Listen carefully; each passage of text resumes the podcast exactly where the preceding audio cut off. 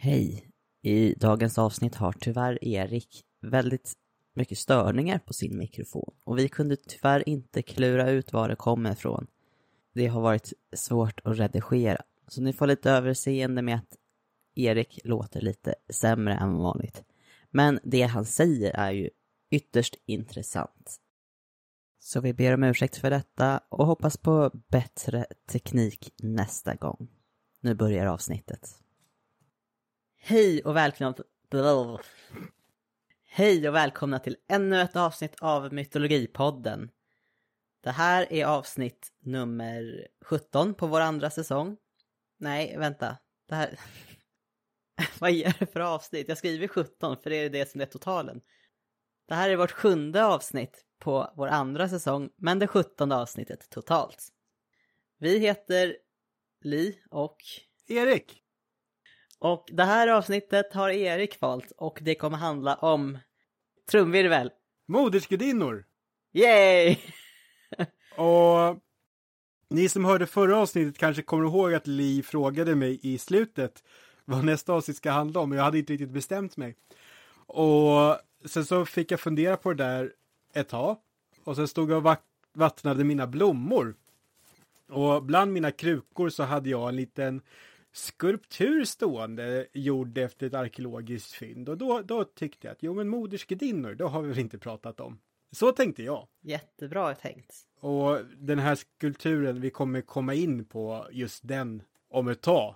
Mm. Eller jättenära, det får vi se. Ja, jag nickar som att det ska höras, men ja, ja vi kommer ja. absolut komma in på det. ja, bra. Och där, jag tycker det är så mycket i själva begreppet modersgudinna som det dyker upp här där och det kan antingen vara när man bara pratar allmänt om mytologi eller så dyker det upp på film eller någon typ av ja, men, andlighet allmänt. Modergudinnan, mother goddess. Det är ganska laddat ord. Samtidigt som precis i så många andra av de här eh, storkategorierna vi har pratat om. Att bara för att någonting kallas modergudinna så betyder det inte att allting är samma typ av modergudinna. Utan Nej, just det här hur man läser in saker på köpet. Eh, som är ett problem. Exakt, och vi kanske... Fortsätt.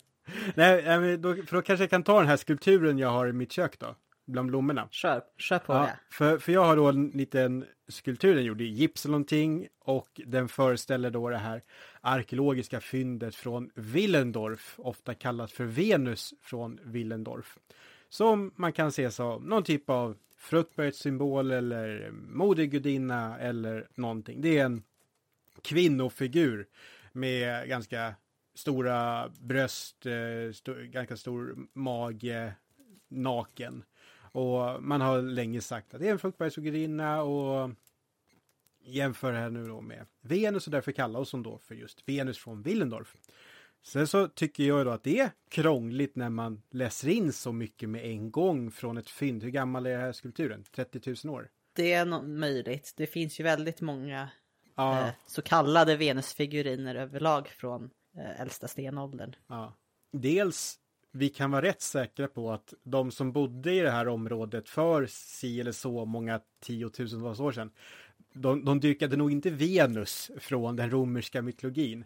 Utan när vi kallar en sån där skulptur för Venus, då läser vi in dels Venus från den romerska mytologin och man ser någon typ av jag, jag tänker någonting så här antikt och propert och det är de här vita marmorskulpturerna. Alltså jag får inte sånt på köpet. Och de som gjorde den där skulpturen, de kanske inte alls tänkte sig så. Och där är så någon forskare som föreslog att utifrån den här skulpturens proportioner på kroppen, att det till och med skulle kunna vara ett självporträtt. Alltså en person som tittar ner på sin egen kropp. Och att det är därför då fötterna skulle vara så små. Medan då bröst och mage som är närmare ögonen får större yta. Och eh, där har jag faktiskt sett att folk nu börjar kalla den här skulpturen för kvinnan från Willendorf eller the woman from, ja, woman from Willendorf istället. För att mm. dra ner på Venus och kanske lite grann öppna upp det för att gå bort från den banan. Det behöver inte vara fel att tänka så, men det kan också vara svårt att komma åt någonting annat, känner jag, rent teoretiskt. Jag kan ha fel. Jag brukar ha fel. Ja, jag tänkte, jag läste på lite om, om just de här avbildningarna av kvinnofiguriner från äldre stenåldern. Ända upp till för 34 000 år sedan så finns ju också en möjlig man är inte säker på att det är en, en kvinna, men man tror det för att den har en väldigt stor mage, även om den inte har så tydlig byst då, upphittad i Frankrike. Eh, och det är, den är något, en figurin gjord i horn. Men efter det så kommer det liksom väldigt många olika varianter på gravida kvinnor då i olika material. Och de brukar kallas för, många kallas för Venus figuriner eller för modersfiguriner som kanske är lite mer allmänt då. Är, är man gravid så brukar man bli en moder. Det var just frågeställningen om vad de representerar. Är det gudinnor eller inte?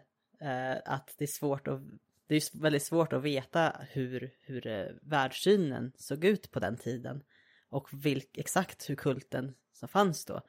Och är de här föremålen del av en kult? Eller är det kanske bara föremål som man gör? Du var ju inne här på med typ självporträtt som är intressant. Men också att det kanske bara är en ren allmän glorifiering av den kvinnliga kroppens funktioner. Att det är liksom födandet och att amma människan som är det intressanta. Rent det kroppsliga. Utan att kanske ge den en sorts guda eller gudinnekoppling. Ja, sen kommer det ju... Jag tänkte dra på ett dumt spår, så fortsätt du. Sen så under senare stenåldern, alltså neolitikum som kallas för en yngre stenålder, så tillkommer ju också olika megalitkulturer. Och de börjar ju resa stenar med olika avbildningar, symboler som representerar kvinnor på olika vis. Så att det, det är en avbildningstradition som fortsätter. Ja. Nej, mitt dumma spår det är att i den här Antonio Banderas-filmen som vi pratat om lite då och då, Den trettonde krigaren, då dyrkar ju de här, vad ska jag säga, fienden i filmen, de dyrkar ju en kvinna från Willendorf ute i skogen. Och den ska utspela sig runt år 900 efter vår tideräkning, så den här skulptur, skulpturen dyker gärna upp. Och även i tv-spelet Far Cry Primal så är det, spelar en ganska central roll en bit i spelet. Men det var några år sedan jag körde det så jag kommer inte riktigt ihåg. Har du kört det? Nej. Det, det är ju liksom ett actionspel på stenåldern som faktiskt funkade rätt bra. Mm -hmm. Man får samla på sig stenar och grejer. ja. jag tyckte det var roligt. Eh, ja. Ja, så, så nu har vi ju kört lite intro till vad, vad, att man väldigt tidigt börjar tänka på mödrar och att det finns, det är en väldigt, ja men alla, för alla som lever så är det ju väldigt viktigt att det finns en moder, för annars som skulle ha fött oss. Det är ju inte konstigt att man väljer, börjar tänka på det och tycker det är viktigt väldigt tidigt och uppmärksamma det. Men ska vi börja med att dra igång det här avsnittet lite mer ordentligt? Ja,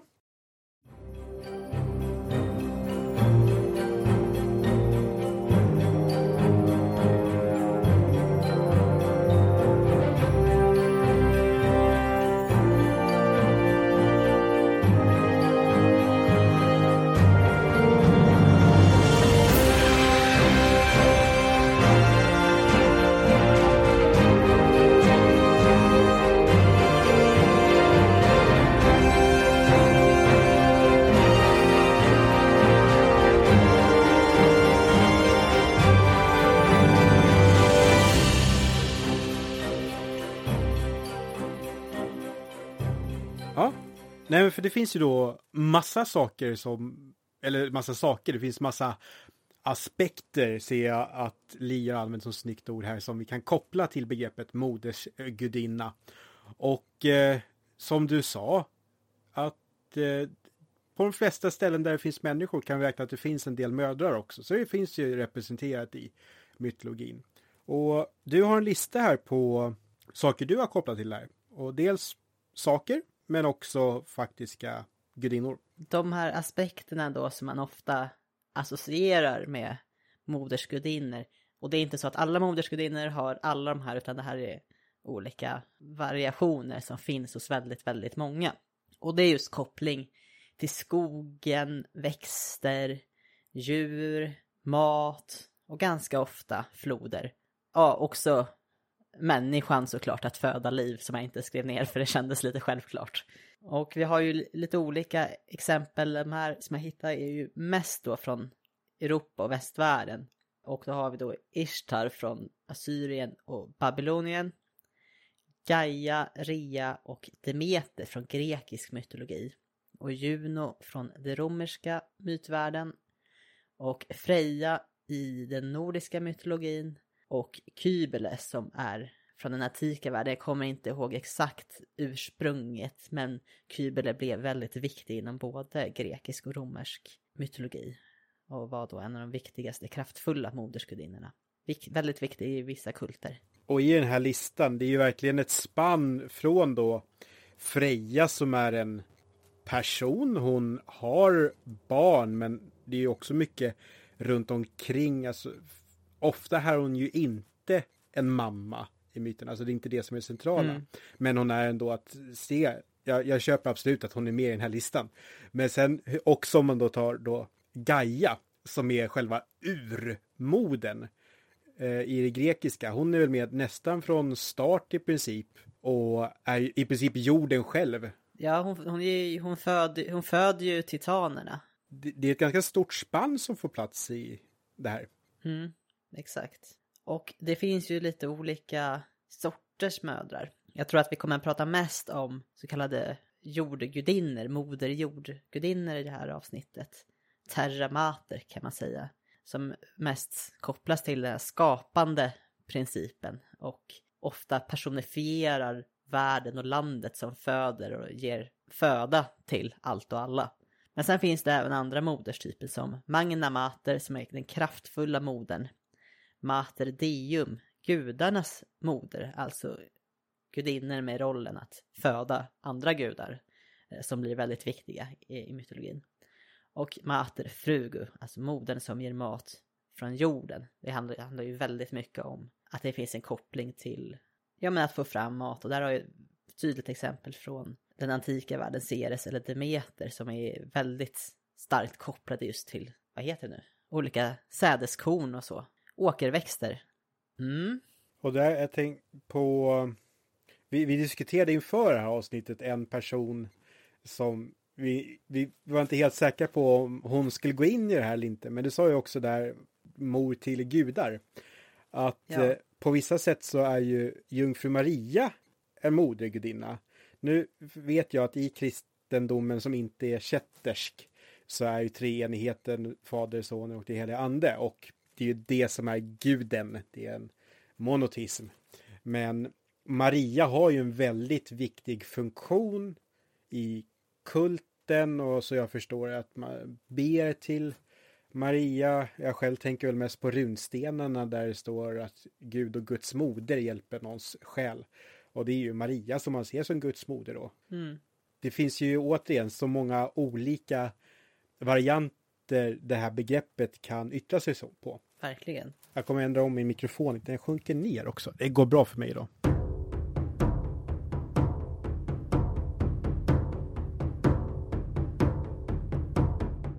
Så Erik, vad, har du, vad ska du börja prata om?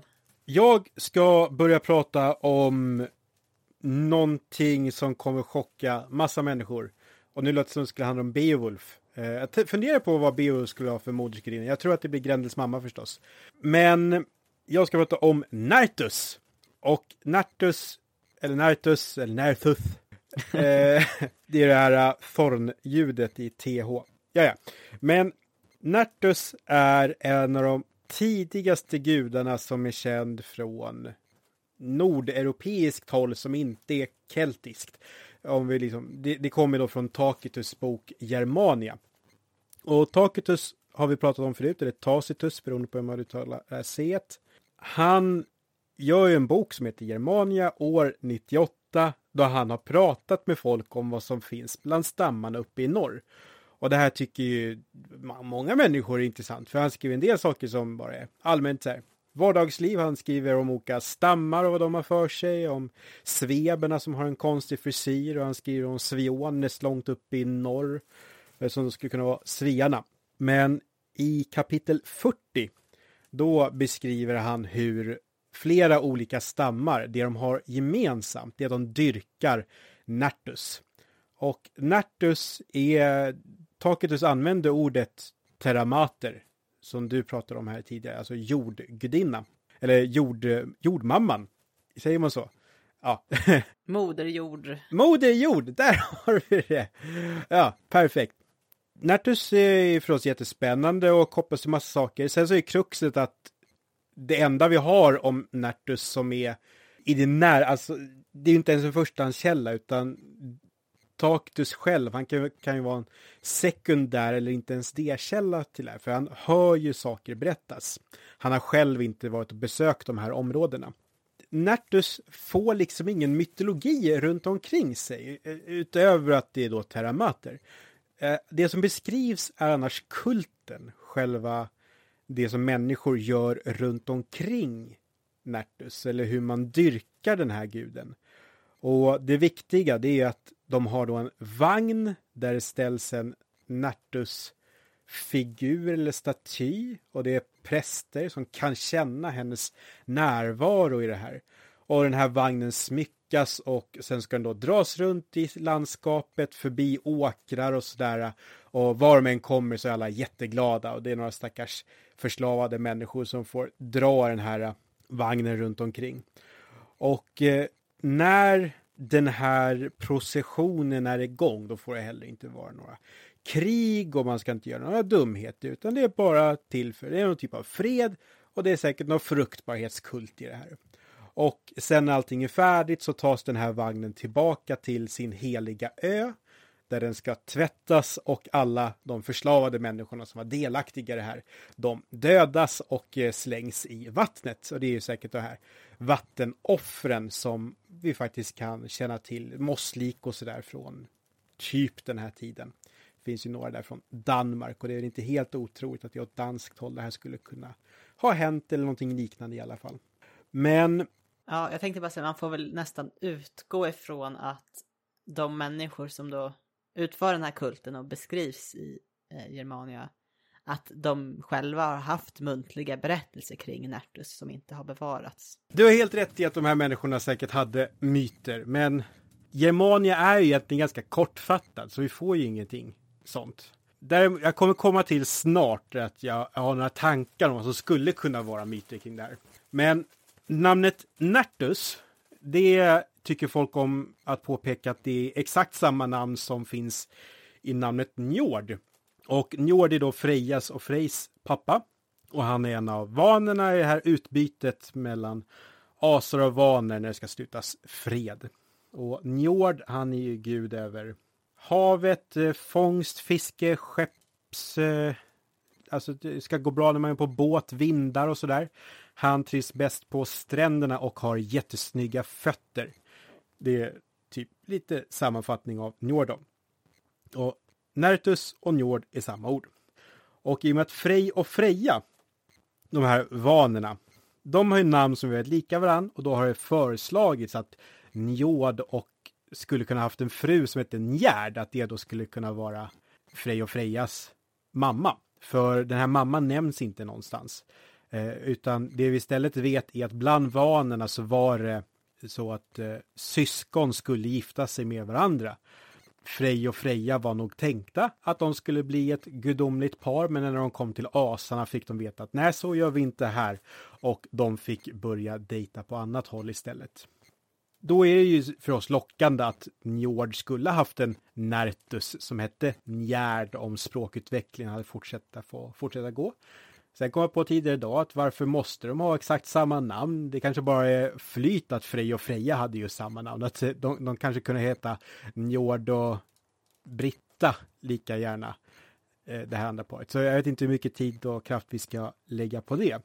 Men vår gamla föreläsare, han tyckte att Nertus borde vara ett missförstånd. Att det skulle passa bättre om hon hette Ertus och det skulle då betyda eh, jord, alltså Earth eller Terra. Och jag sett också för så att det skulle kunna vara Hertus som också skulle vara åt det hållet. Men... Är det inte, heter det inte äh, Erde på tyska eller något sånt? Också? Ja men så där också. Precis, perfekt. Jag, jag måste kolla innan jag ljuger. Jo men det känns rimligt. Jag försöker komma på vad jordgubbar heter. Erdbären heter det på... Ja. Ja. Ja, nej men så hon borde ju kunna heta Artus. Om hon nu är Terramater. Eh, eller Hertus. Eh, och det är ju faktiskt så att i det nordiska materialet så finns det ju en gudinna som heter jord.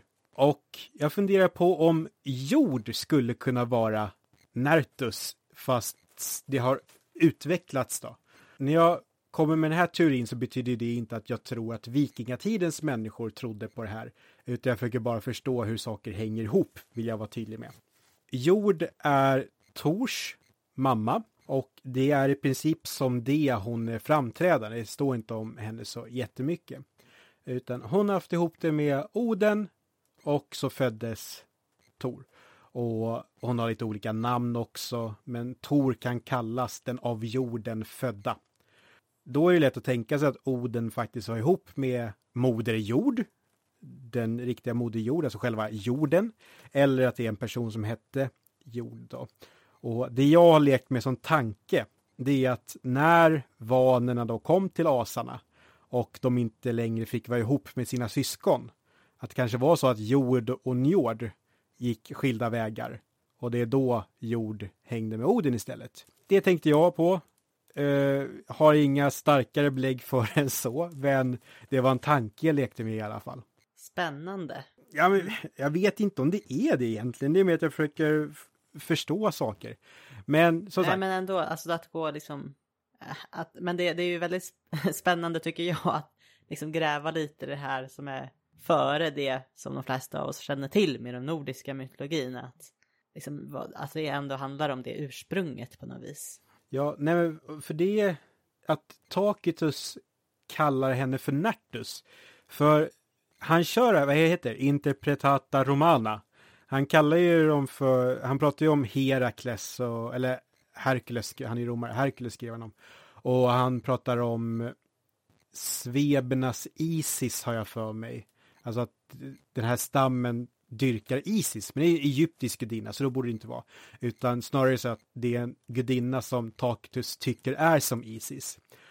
Och då är frågan varför har han inte gjort det med Nertus? Varför kallar han inte henne bara för Rea som hade kunnat lägga honom nära till hjärtat om det nu var en moder jord. Utan hon får faktiskt ha sitt något romaniserade eh, faktiska namn. Och hon ska vara dyrkare i så stort område. Det är så nära att vi skulle kunna veta mycket mer. Ja, det är det verkligen. När ändå fanns folk längre söderut som ägnade sig åt att skriva saker. Ja, och nu är vi, och eh, även då i det här området, vad är vi? 50 år från de äldsta kända runinskrifterna. Alltså det borde redan finnas runor, för det är ingenting som pekar mot att vi skulle hittat den äldsta runan än. De borde ju till och med haft möjlighet att skriva ner det här. Ja, problemet är väl just att har man skrivit runor tidigt så är det väl snidat på väldigt förgängliga material Ja. såsom ben och trä och horn Ja. och så. Ja, och de äldsta runinskrifterna är ju mest jättekonstiga. Invecklade också. Ja, det är bara här enstaka ord här och där. Och, vad är det? Harajas, härjaren eller Gagaga dyker upp på några ställen. Kan vara ett krigsrop. Och alltså, jag tänker inte utesluta att det kommer dyka upp mer om Nertus i framtiden. Alltså det räcker ju med att man hittar ett, en romersk text någon, någon inte har lagt märke till. Men ska vi börja ta, ta oss an min Mm. nästa, eller min första? Mm.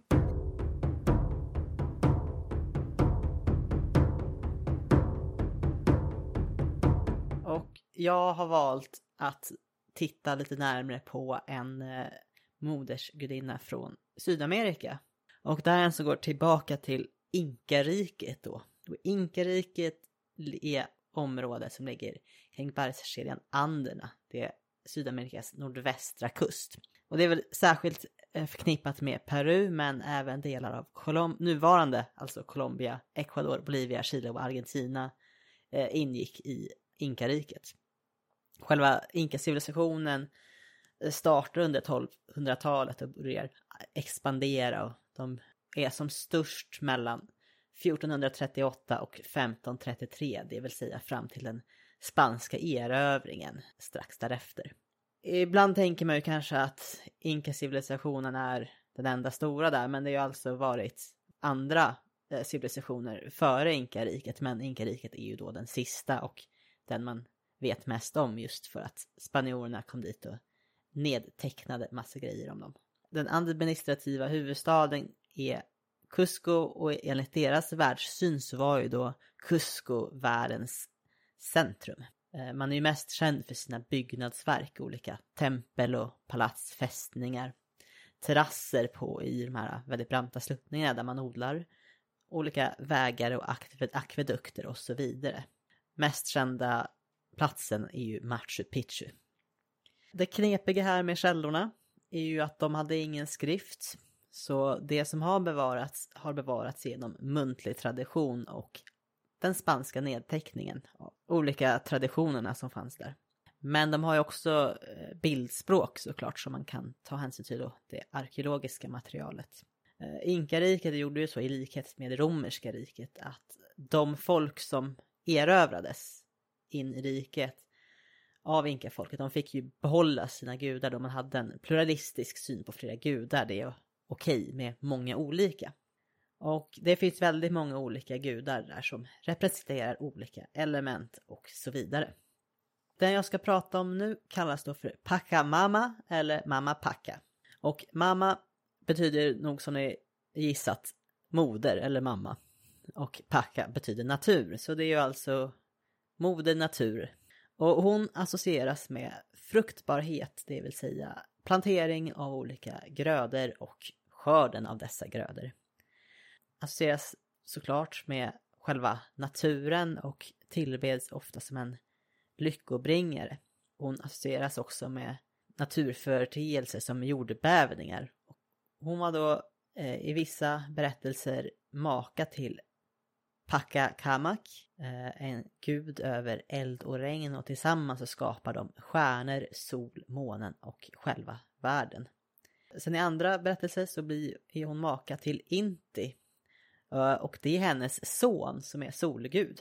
Eh, och han är då en av de högsta gudarna. Hennes dotter, det vill säga Intis syster, är månen och kallas för Mamma Killa. Det finns en väldigt tydlig koppling till att Pachamama är själva världen som vi lever i och lever av, vilket då i deras eh, praktiska världssyn är ju att det är en väldigt närvarande gudinna. Och hennes heliga platser består av exempelvis grottor, ihåliga klipper och intill trädstammar, alltså själva utrymmet under träkronan. Och människor offrar då lamer till henne. Och det intressanta är ju att det här är en gudinna som fortfarande är ganska relevant i and anderna har inkorporerats i den kristna världsåskådningen sedan kolonisationen. Teisterna som kom dit för att införliva det här kristna världsperspektivet där tänkte då istället för att man skulle tvinga folket att överge de här vissa hedniska gudarna så de såg det bättre som att väva, att man måste kan väva in till exempel Pachamama då i den kristna ideologin. I deras användande av Eh, mamma Packa så kan man översätta hennes gestalt som att som allt som är. Tanken är ju att Moder Jord där, eller Moder Natur, är en levande organism med en kvinnlig ande och personlighet och har då moderskapet som främsta funktion. Det är viktigt att betona att hon är inte Gud, som de fortfarande trycker på är en övervärldslig manlig kraft. Men hon ses ändå lite som Guds ande, ande som är närvarande i världen. Det är just det här närvarande som är eh, ny nyckelkonceptet. Pacamama åkallas fortfarande idag och man gör offer till henne. Jag för mig att jag läste någonstans att man kan delta i sådana här Pacamama offerriter i Peru. Eh, nästan som en turistgrej. Och det finns exempel på nyhets inlägg och artiklar där äldre peruaner eh, påpekar att vi idag har tappat respekt för Pacamama och att vi utnyttjar jorden utan att ge något tillbaka, vilket kommer få negativa konsekvenser. Och tyvärr jag har inte hittat någon speciell myt, haft lite tajt med tid och förmodligen finns det väl online någonstans men eh, förmodligen är det på spanska. Eh, de flesta sidor jag hittade, det var ett väldigt upprepande av samma saker. Så jag har haft ganska få källor att gå på eh, när jag har kollat igenom detta. Har du hunnit få någon känsla för, du pratar ju om, det är inget, ingen skriftkultur som bevarar de här historierna, men bildmaterialmässigt, syns hon då eller är hon så pass knuten till platsen vi är på så att hon inte avbildas för hon finns ju där, för, om du förstår vad jag menar. Ja, jo, men jag, det är, i några böcker jag har jag sett avbildningar också. Avbildas på olika vis har hon definitivt gjort. Och sen har ju såklart alltså hennes roll med tanke på att det, det är en gudinna med så pass lång kontinuitet. Vi pratar ju 800 år här så har det ju förändrats en hel del, speciellt in i eh, kristendomen. Ja, det var, jag hittade ett ganska långt kapitel i något akademiskt verk om, eller tidskrift om det, men det var väldigt mycket teologiska diskussioner som inte får plats riktigt i vårt format. Så, så, men den kommer finnas, om, om man blir intresserad av det så kommer det finnas eh, på vår hemsida i vår bibliotek, en länk. Eller åtminstone namnet på artikeln. Fick du någon känsla för hur många gudar som finns kvar i nutida andlighet?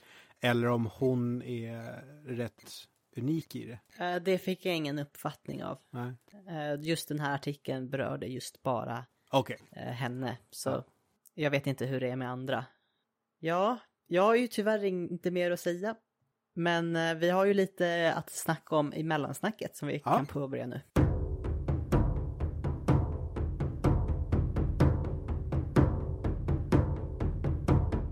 Ja, nej men fri, förra avsnittet så pratade vi lite om rödhåriga i mytologin och eh, yep.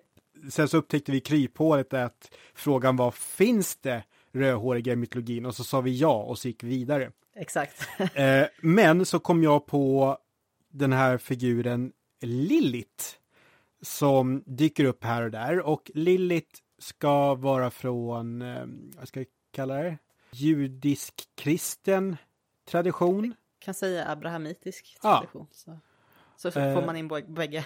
Ja, jag var osäker på hur närvarande hon är i islam bara. Men hon kanske är med där ja, Det vet också. jag inte, men islam är ju yngre än de andra ja. två. Så. Ja, men, men hur som, så och eh, olika varelser med liknande namn dyker upp i andra mytologier också. Det kan vara något demonaktigt.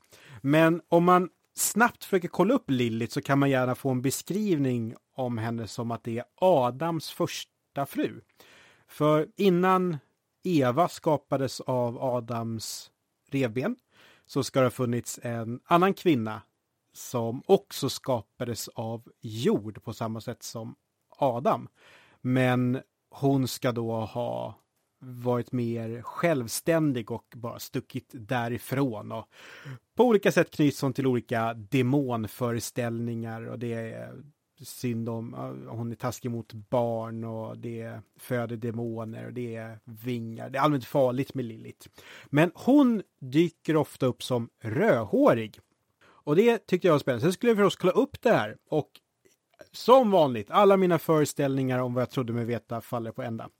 För Lilith är egentligen inte så jättenärvarande i de här äldre judiska och kristna texterna. Eh, utan det som man skulle kunna se som någon typ av argument för att i alla fall Eva inte är Adams första fru. Det är att i första Mosebok i 27 och så fortsätter in 28 versen. Där skapar Gud både man och kvinna i sin egen avbild.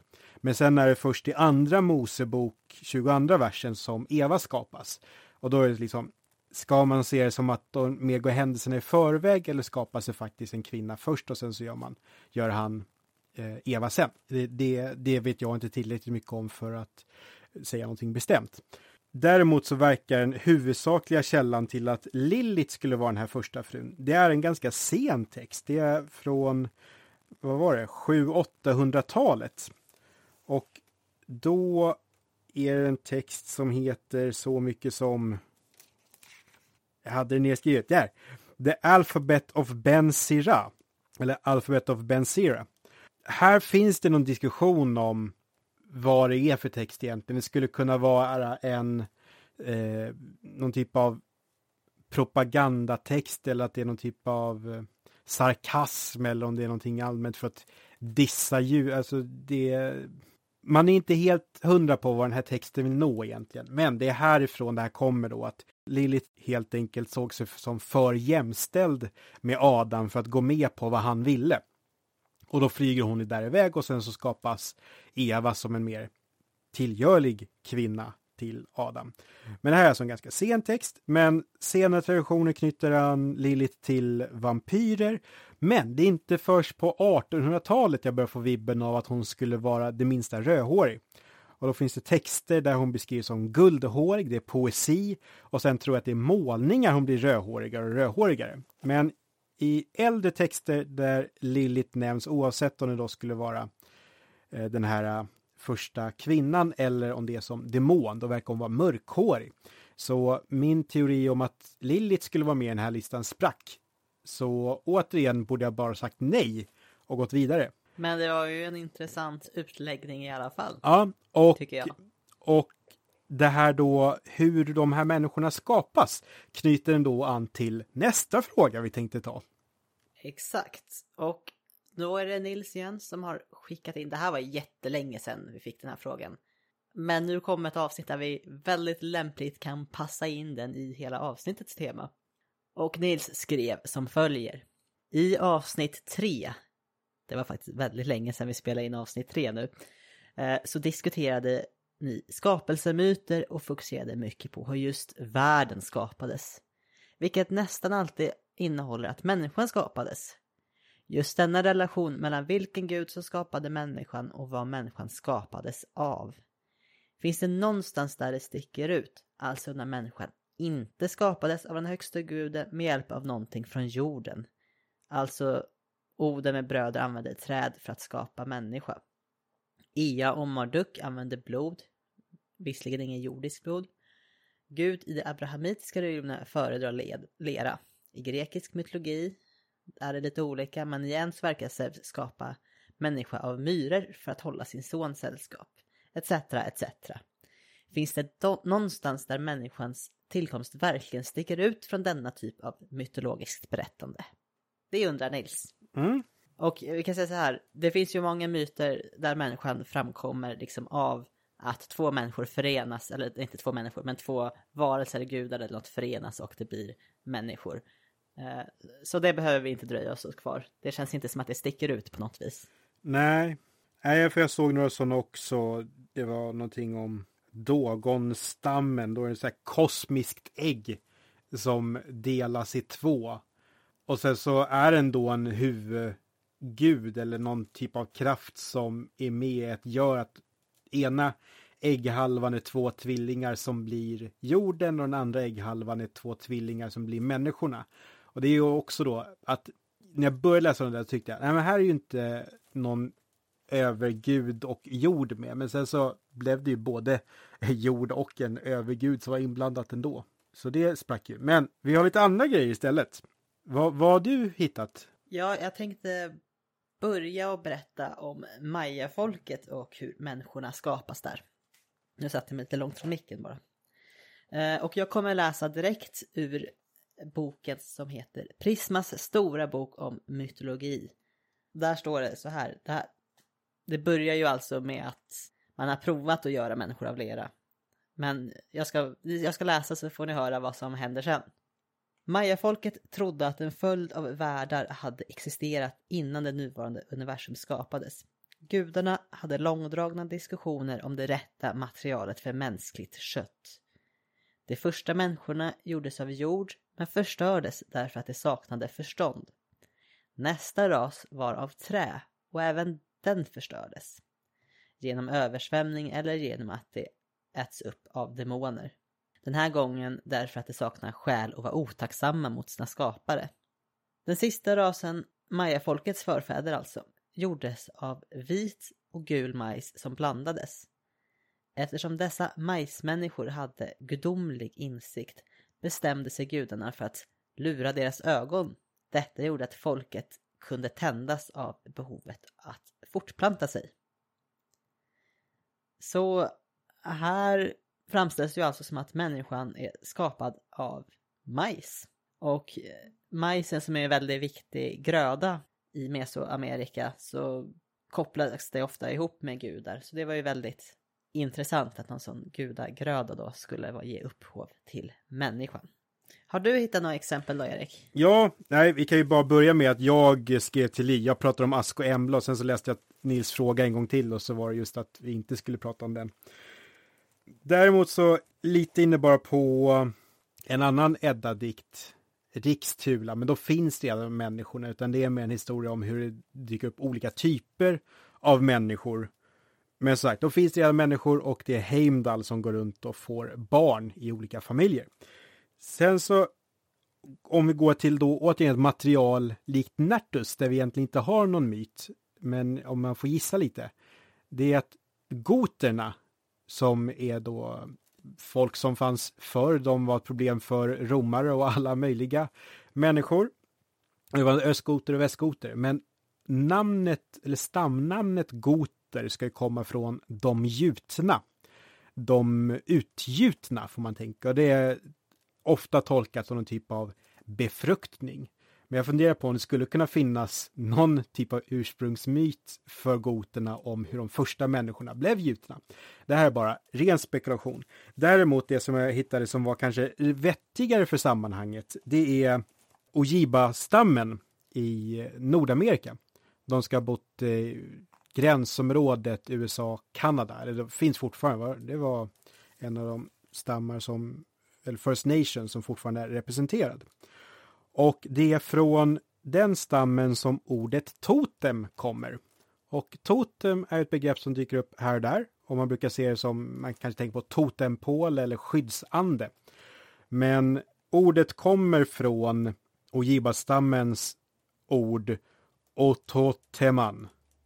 Och det betyder broder syster ett. Och det är då att för de de i den här stammen så varje grupp eller alltså inte stammen så stort utan ja, mindre grupp människor, de ser sig härstamma från olika djur. Jag, vi, jag hittade ingen sån riktig skapelsemyt då, men deras totem är att deras släkt kommer från, säg, björnen eller vargen eller vad det nu skulle kunna vara för djur. Och det tyckte jag ändå funkar lite grann med Nils fråga, eller hur? Ja, det tycker jag ändå. Och sen så finns det då också tabu runt de här djuren, för då får man inte äta det här djuret, eller man får inte skada det här heller. Mm. Och det är också viktigt att man gifter sig inte inom gruppen, utan man måste ha sin partner från en annan grupp människor.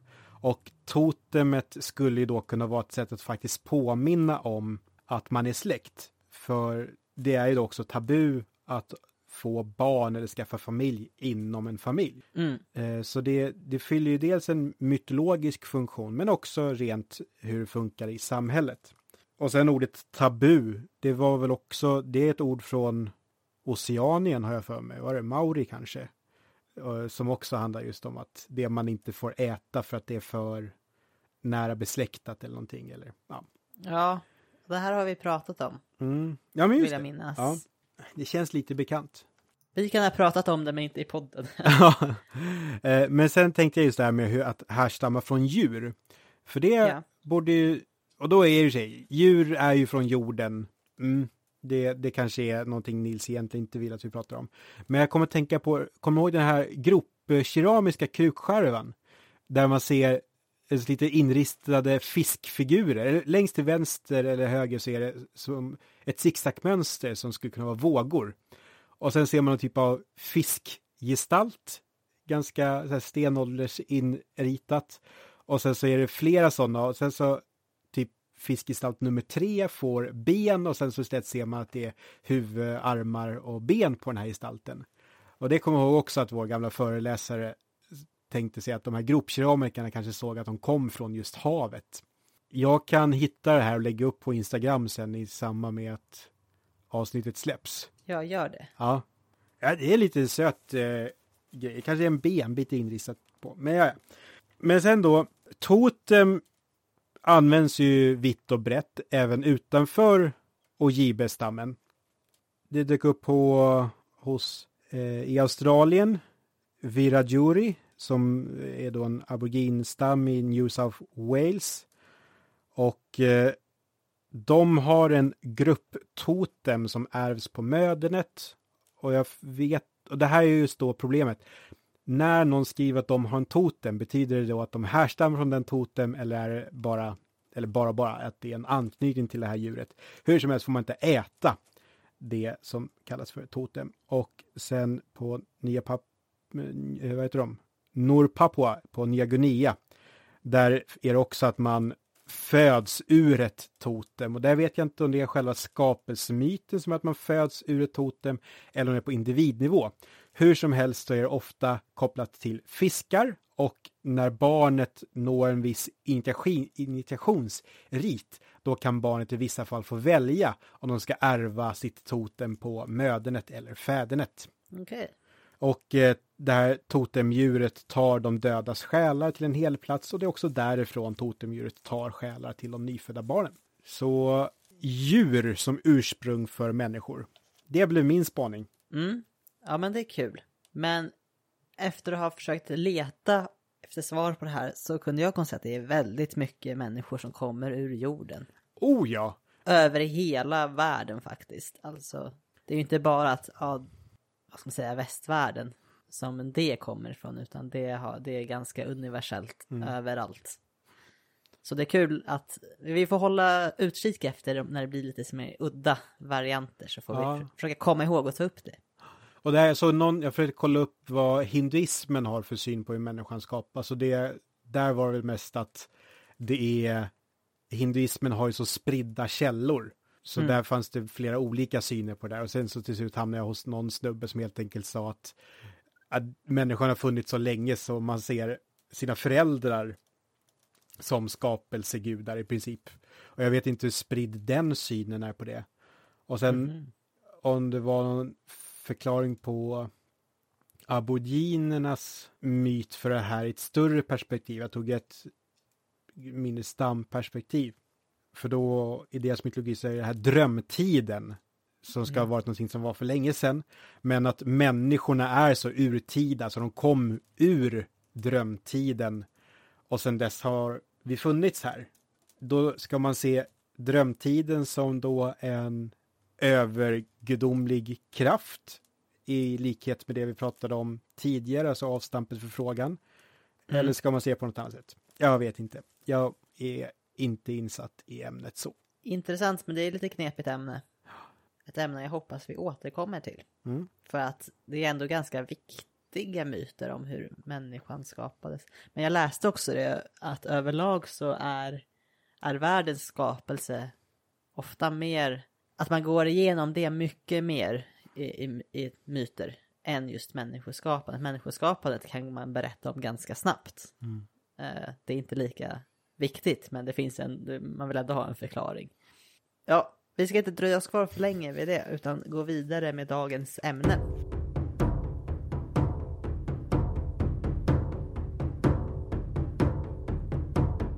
Nu, nu kommer jag då prata om det, det första jag kommer att tänka på med modergudinna.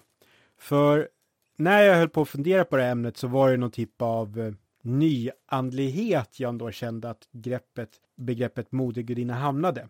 Mother Goddess och eh, sådär, Moder Jord på ett modernare sätt. Det är ju väldigt kul eftersom det också är ett av de mest uråldriga Ja. begreppen. Absolut. eh, men, men då kom jag på att ett av de här, en av uh, flera saker jag snöade in på under att samhället var mer nedstängt för ett år sedan, det var Wicca-religionen. Alltså den här, Vilka då? jag är så stolt över dig Li. Wow, snyggt. Du såg ut som att du har hållit på den där hur länge som helst. Nej, det bara föll mig in. Ja, nej, det är... Jag är sällan så kvicktänkt. Nej, det där var bra. Eh, ja, men vilka, ja, vilka är de? Ursäkta, men du la upp det så bra. Och det är ju en häxreligion som tar sitt ursprung i England. Och det var en snubbe, Gerald Gardner. Han var inblandad i olika okulta föreningar och organisationer. Men sen så började han skriva böcker och eh, pratar om och samla runt sig en grupp människor. Och han pratar om att han hade blivit initierad- i någonting som heter New Forest Covern. Och det här skulle då vara en häxcirkel som fanns i England. Och han Gardner säger att den här häxcirkeln ska ha varit en oavbruten häxtradition sedan urminnes tider. Och i samma tid och veva som Gardner håller på lite innan honom, då finns det mycket tankar om att det ska finnas små hedniska klickar kvar runt omkring i framförallt Europa. Dels att hedendomen finns kvar, men också att det faktiskt är häxcirklar som inte åkte fast i häxprocesserna. Och att det här ska vara en oavbruten tradition. Sen så jag förstår det så verkar det som att den här New Forest Covern, det verkar ha varit en riktig grej. Men nu så tror nog folk att det snarare är andra ockultister som var ute efter att återuppväcka den här rörelsen som Gardner hamnade med. Han startar då Wicca-rörelsen och Wicca kommer från det gamla engelska ordet för häxa, alltså besläktat med witch. I Wicca-rörelsen, som är det då den Gardner, Gardneriska eh, linjen, det finns olika linjer, jag kommer till det sen. Men i själva grundvikarörelsen, då finns det två gudar. Och det är då en duoteistisk religion. Och dels är det den behornade som är en manlig gud och han har horn och kopplas till magi och jakt och död. Och sen finns det gudinnan. Och enligt Gardner så ska det här ha varit de engelska urgudarna som har dyrkats sedan urminnes tider på de brittiska öarna. Men gudinnan, som ju då är temat för dagen, hon är en tredelad gudinna. Alltså det här med duoteistiskt, det förstår man ju att det handlar om att det är två gudar. Ja, Är det är i det här sammanhanget en aspekt av att de ska vara liksom motpoler till varandra? Snyggt! Det glömde jag säga. Ja, de är motpoler. Och det är just det här polariserade som är en ganska viktig grej i det här. De ska väl komplettera varandra, absolut. Men det är också rätt noga med att ingen av dem är ond, utan det är med att de representerar olika saker. För när det ska vara Mm. motpoler, då tänker man sig Otto gont, eh, sjukt och friskt, bra och dåligt. Men det är mer att manligt och kvinnligt är motpolerna här. Den här tredelade gudinnan, hon sammanfattas på lite olika sätt. Och Gardner har kallat henne för både, om vi då tar moder, brud och layout. Jag vet inte, the layouter stod det på engelska. Jag vet inte om det ska vara någon typ av slut-shaming i det, men ja, layouter stod det på engelska. Okej, jag fattar ingenting Nej, vad inte jag. vad menar med det. Nej, eh, sen så har han också kallat de, de här gudinnorna för jungfru, nymf och hagga. Och det kanske mest kända som man tar upp och som också är mest återkommande sen dess är jungfru, mor och hagga. Och moden är den mest centrala i det här och som så många andra modegudinnor så är det någon typ av omhändertagande i det. Och även om gudinnan i den här dualismen är viktig så är det moden i den treenigheten som är den viktigaste delen av gudinnan. Jag tror att här kanske det finns då den här kopplingen. Jag, I något avsnitt så pratade ju om eh, The Hag of Bear i Skottland. Mm. Och där fanns det också en del, eller att en koppling där till, eh, till en yngre sommargudinna. Hon var ju vintergudinna. Och där skulle det mycket väl kunna platsa in en sorts modergudinna då också. Mm. Ja, men det är intressant och det är säkert någonting som han Gardner hade tyckt var jätteintressant och säkert att ta med i sina skrifter. Mm, så det finns säkert några varianter på traditioner i just det kanske brittiska öarna som, som funkar i det här. Mm. Ja, både Gardner och en som heter Margaret Murray sa att moden är den allra viktigaste och Margaret Murray hon är, eller var, en egyptolog Men hon skrev ett av de här viktiga verken om att det kan finnas häxcirklar kvar i Europa. Hon skrev boken The Witch Cult in Western Europe. Som då skulle kunna vara att, eller så här kickstarta, att det dök upp små okulta cirklar. Sen synen på både den behornade och gudinnan i Vicka. Dels är det att man ser det som helt att det är arketyper, att de finns inte på riktigt, men de representerar någonting som man kan känna igen. Eller så är det att det är just den här dualismen, eh, samtidigt som kvinnan är tre. Eller så är det att man ser att alla andra gudar som finns i världen bara är varianter på de här två grundgudarna. Eller mm. så är man panteistisk och helt enkelt kan ta in andra gudar tillsammans med det här i någon typ av större nyandlighet kan vi tänka. Och de här gudarna kan yttra sig fysiskt eller i drömmar, så det finns något sätt att liksom få kontakt med dem eller låta sig ledas av dem. Och eh, den här treenigheten i gudinnan representeras också av månens faser. Så jungfrun är då den växande månskärvan och moden är fullmånen och då den här haggan är då den krympande månskärvan. Så återigen så är moden den mest fullständiga delen av månens faser. Mm -hmm. Kan bara säga att på engelska kallas det för dem för Maiden, Mother och Crone. Och Crone, jag, jag har valt att översätta det som hagga här, men jag vet inte. På Google översätt stod det kärring. Men det kändes så, ja. Mm. Hagga är inte heller bra. Äldre kvinna. Ja, det är väl rimligt att säga. Utan att, utan, utan att vara, vad ska man säga, förolämpande åt något håll. Mm. Ja, men precis som tidigare så finns det inte riktigt någon mytologi i det här och det är intressant tycker jag, utan det är kult och eh, någon typ av, ja men att just andlighet och att det finns någonting att relatera till.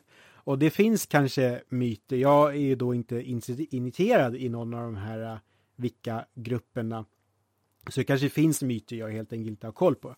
Utan det jag känner mer som mytologi som så är att de kan yttra sig, de har namn och titlar, de här kvinnorna och moden är det viktigaste. Men också det här att Gardner säger att det är någon typ av urbritt urbrittisk gudakraft. Det ser jag också som lite mytologiskt förankrat. Sen finns det olika grenar av Vicka också och det finns eh, Diana-Vicka. Och då är det så att man faktiskt försöker släppa den här behornade mer och mer, utan man lägger fokus på just det kvinnliga i det gudomliga. Och eh, det blev tydligen populärt i vissa feministiska kretsar och sådär som just har ett avståndstagande från mycket av den patriarkala religion som ju faktiskt har funnits i några tusen år nu. Mm. Och det finns också som en tanke i vilka och äldre forskning att det ska kunna finnas en matriarkal, matriarkal religion innan indoeuropeerna kom till Europa. Och indoeuropeerna kom ju då med, om man tar olympierna eller asarna eller Indra eller vad man nu vill ta för exempel. Men att det är ja. mer krigiskt och det kan man då jämföra med att vanerna som ses som mer fruktbarhetsgudar och gudinnor och sen kommer asarna och blir den regerande makten om man nu ska ta ett historiskt perspektiv på hur vissa myter ser ut. Och jag vet inte om man, där jag tycker, jag har ju fastnat för en tanke nu att vanerna kanske inte ens var en specifik grupp utan att det är Snorre som har missförstått en grej. Men ja, och det är ju så att forskare har ju sagt sen att nej men det fanns då inte en stor matriarkal religion innan utan det har nog varit lite olika på olika ställen förstås. Jag tycker ändå intressant för den här Vickarörelsen har ju vuxit fram i princip sedan 50-talet och nu är det ändå några hundratusen personer som ses eller är en del av den här rörelsen och olika varianter på den. Och just det här inlånet från andra religioner och mytologier. Jag får lite så här känsla av att det snarare kanske är att vi ser mytologi in action. Hur det växer fram i mötet. Hade inte nordborna haft kontakt med omvärlden så hade inte det vi kallar för asatro idag sett ut som den gör. Nej, just det. Om, om Vicka fortsätter i tusen år så kanske vi kommer kunna se någonting som är lite mer som de klassiska mytologierna vi pratar om. Kanske det. Mer reservationer att jag helt enkelt har missat vad det står om alla deras myter. Så kan det vara. Ja, nej och där alltså jag, nu säger jag att nu går jag emot vad Gardner sa om att det skulle vara en urtida religion och att det använder urtida saker och eh, jag vill inte på något sätt förminska de som faktiskt har den här religionen eller vad man nu väljer att ha för variant eller väljer att välja, vilken variant på den här tron man har. Och så är det med så många andra saker vi pratar om också, att vi kan inte få med hela perspektivet. Nej, men det låter väl rimligt att man, man tar med sig de bitarna som känns relevanta. Mm. Baka in dem i någonting nytt och det har ju säkert skett jättemånga gånger genom årtusendena. Att det här är relevant och me framförallt meningsfullt för de behoven man har. Så, så, plockar man in det i sitt sin eget världsperspektiv och system. Ja, och du pratade ju här tidigare om både Maja och romarna som ju tog in Mm. andras mytologier i sin egen också. Ja. Och på tal om att ta, ta till sig andras uttryck och gudar så tänkte jag gå vidare till nästa ämne om det är okej. Mm, strålande.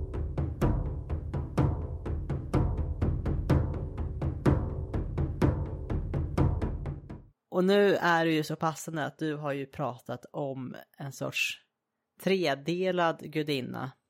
Och jag tänkte då prata om trippelgudinnor med fokus då på just trippelmödragudinnor.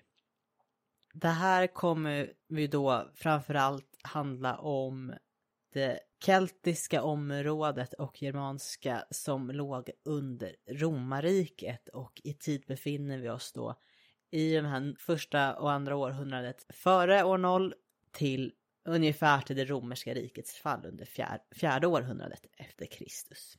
Det som är intressant här är ju att än en gång så har jag hittat något att prata om där jag inte hittar några myter. Och här är det rätt ut, sagt rätt ut att det finns inte myter. Det här trippelgudinnorna eller trippelmödrarna har man bara kommit i kontakt med genom arkeologiskt material. Det finns förvisso inskriptioner på det här materialet men det är ju inte långa uttexter med berättelser utan det, det är bara namn som är på de här inskriptionerna. Men jag kommer in på det snart. För att bara börja landa i rent det här uttrycket då så är det ju ganska vanligt att keltiska gudinnor visas i grupper om tre. Och det kan vara olika grupper om tre som handlar om siande gudinnor, krigiska gudinnor eller olika sorts matriarkaliska gudinnor. Det här området vi pratar om är bland annat det romersk-keltiska Britannien, eh, det keltiska och romersk-keltiska Gallien och så har vi Germanien, romersk, alltså den delen av Germanien som är eh, i romerskt då som de här avbildningarna dyker upp. Och sen den alpiska Gallien, och vi pratar alltså norra Italien ungefär. Och den här då trippelmoden från de här områdena representerar då ofta, eller representerar människans fruktbarhet, jordens överflöd, makt över liv och välbefinnande, människans livstid. För många gånger avbildas trippelmoden i form av kvinnor av olika åldrar och det känner vi ju igen från det Erik berättade om nyss. Eh, ibland associeras trippelmoden med vattenkällor. Det finns ju olika vattendrag som är döpta efter Eh, modersgudinnor.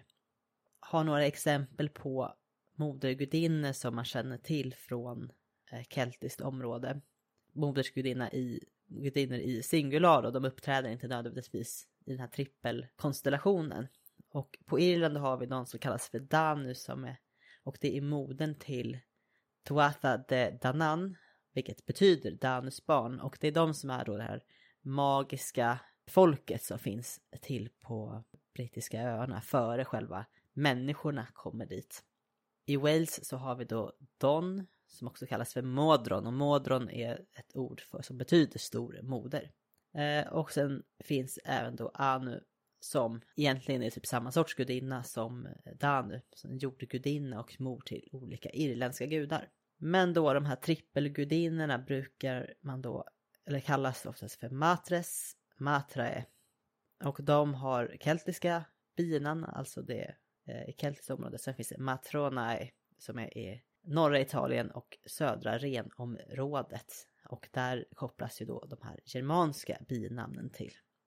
Men då källläget på de här att det saknas skriftliga källor eh, förutom de inskriptioner som finns på de här lämningarna och det vi pratar om är stenmonument som har reliefer eller skulpturer. Och där har de inskriptioner med namn då som syftar på keltiska eller germanska namn. Och då står det väl mödrarna si eller så.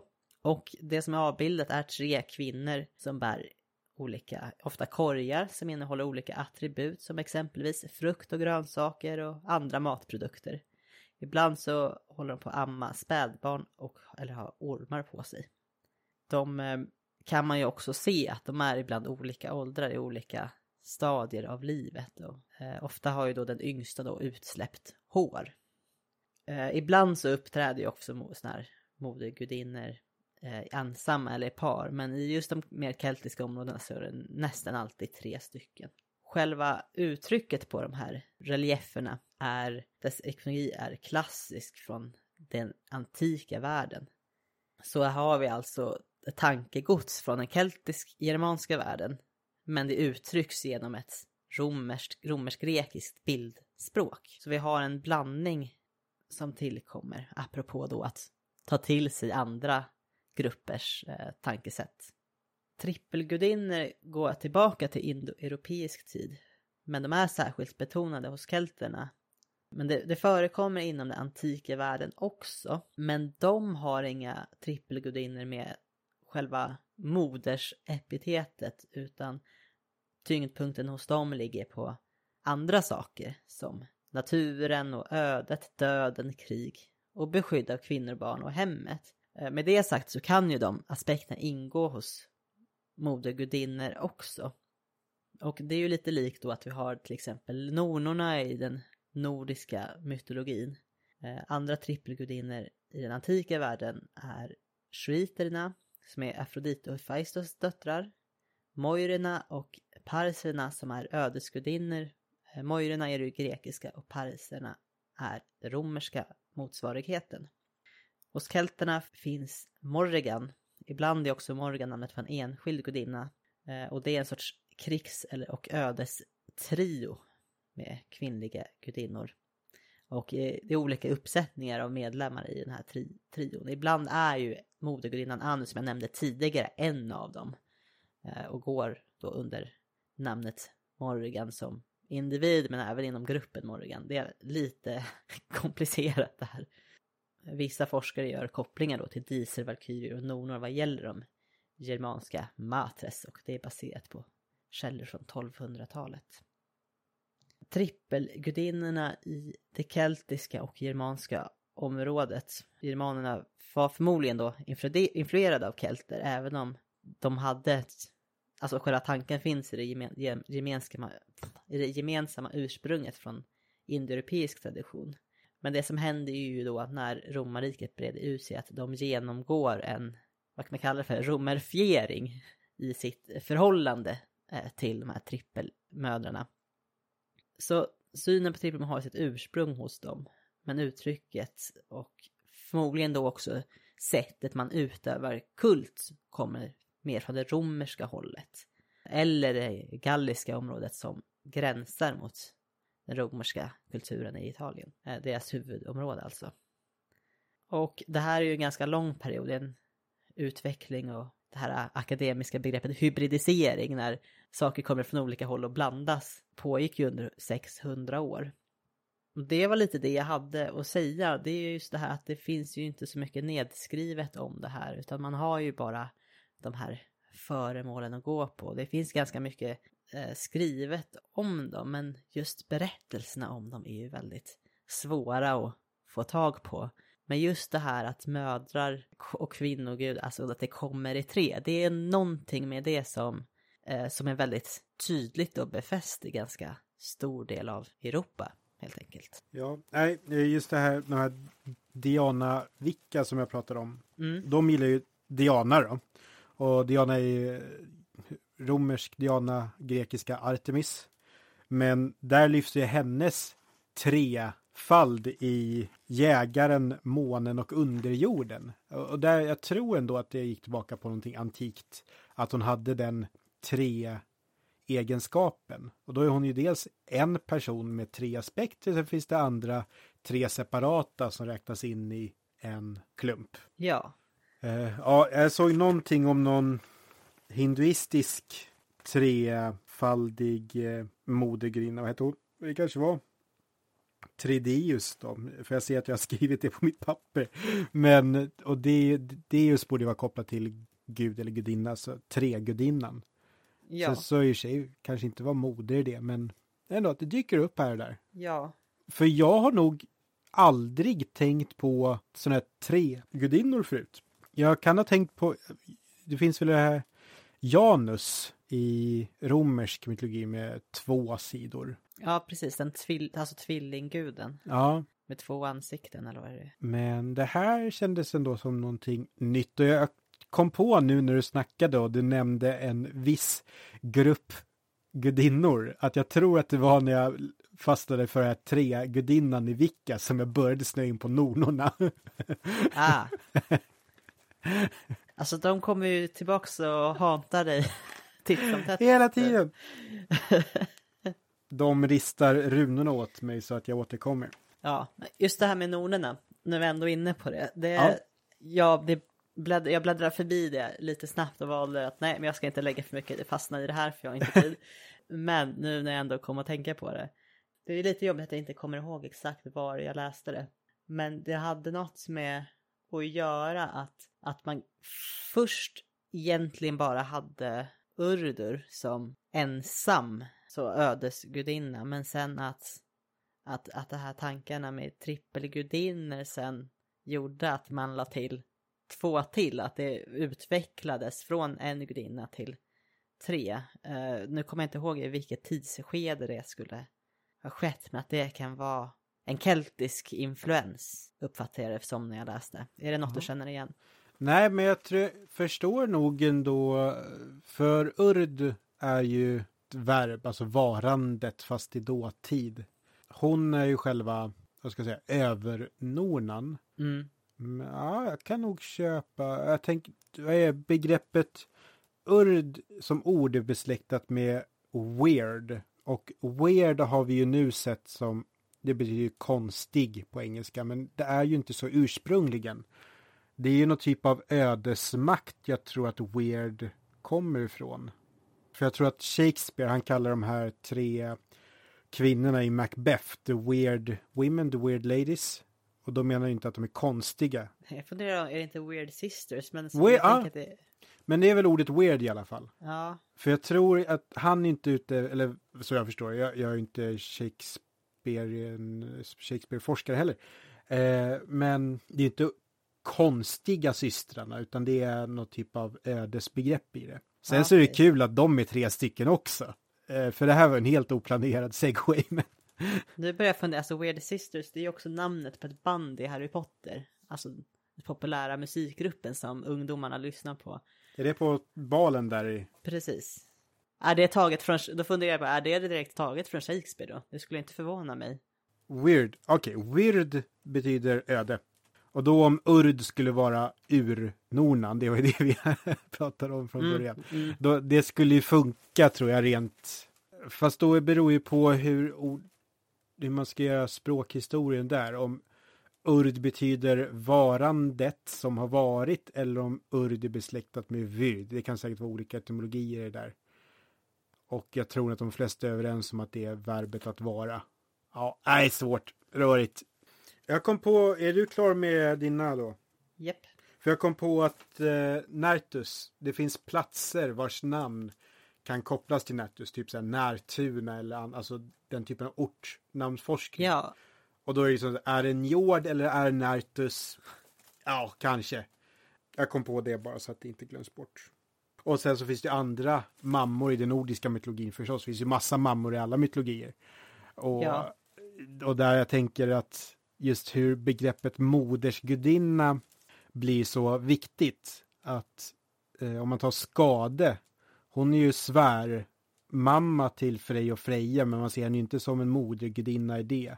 Och Freja, hennes barn nämns i förbifarten, men ändå så ofta på egna ben står Freja, men man kan också hamna på en lista över modersgudinnor.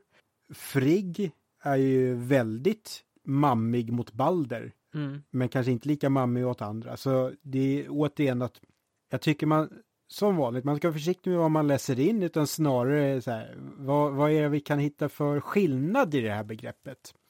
Oavsett vem som har satt det på vad. Men så jag tänker också just om man kollar närmare på eh, moderjordbegreppet så blir det ju liksom, så säger det ju liksom ännu mer att män, när människan är skapad ur jorden. Att man får den kopplingen att människan är Ah. skapad ur modern. Ja, För att koppla ihop det vi hade både i mellansnacket och nu i ämnet. snyggt. Ska vi avsluta med det kanske? Ja, men jag tror det. Vågar vi prata om nästa avsnitt? Ja, men det ska vi göra.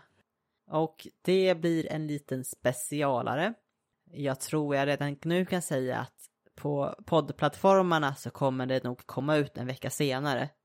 Vi kommer nämligen ha en livepodd-inspelning på Birka den 24 augusti. Och jag har semestervecka den veckan och kommer inte vara hemma och redigera, så därför kommer det ut i det datumet, eller liksom sista måndagen i månaden som vi brukar komma ut, utan det kommer nog en vecka senare så att jag hinner redigera efter jag kommit hem. Men är man med på noterna så kommer man förhoppningsvis kunna lyssna på det live via Birka Vikingastadens Facebook-sida.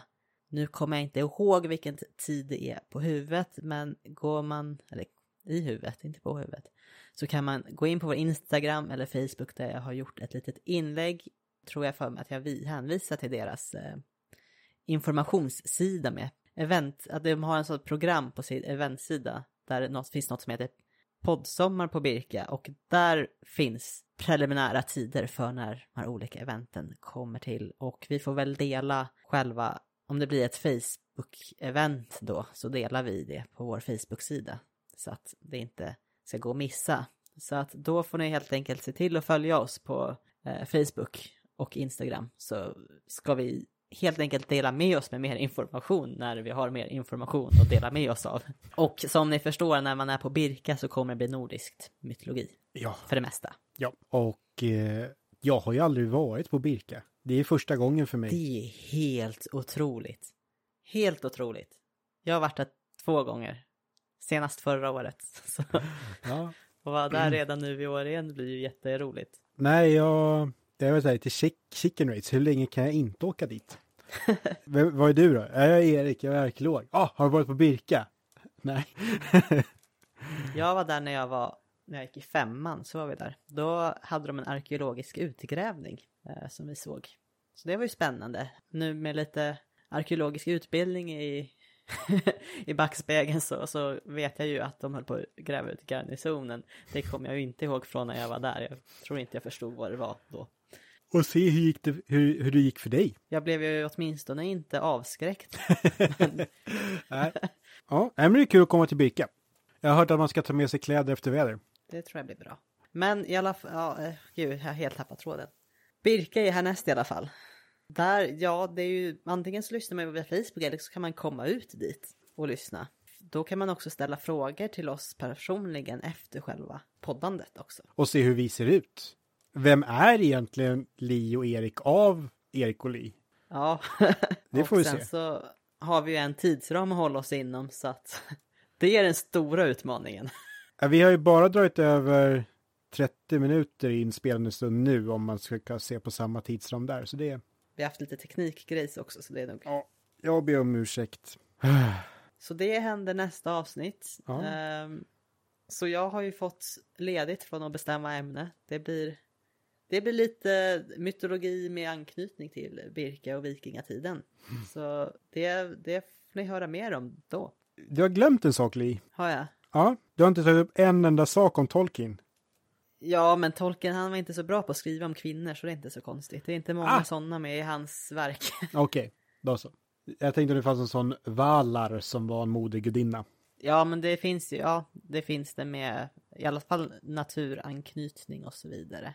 Eh, och så finns det ju en Maja som är mor till Luthien. Men det behöver vi inte, det är inte så, det är inte så eh, jättemärkvärdigt. Okej. Ja, men tills nästa avsnitt och sånt där. Vi finns ju kvar på samma sociala medier som alltid. Instagram, at mytologipodd. Facebook, Mytologipodden. Vår hemsida som heter mytologipodden.com. Vi finns där poddar finns. Tipsa gärna en kompis. Och skicka gärna frågor, nu har vi slut på lyssnarfrågor. Har vi? Vi har nästan slut på lyssnarfrågor. Ja. Hur många avsnitt ska vi göra den här säsongen egentligen? 12 avsnitt. Och det kommer ju avslutas med till lyssnaravsnitt. Så ni får Okej. gärna skicka in förslag på ja, ämnen ni vill höra om Ja. i slutet av året. Ja, men då så. Nu drar vi inte ut på det här längre. Nej, ni får ha det bra. Tack för idag. Ta hand om er.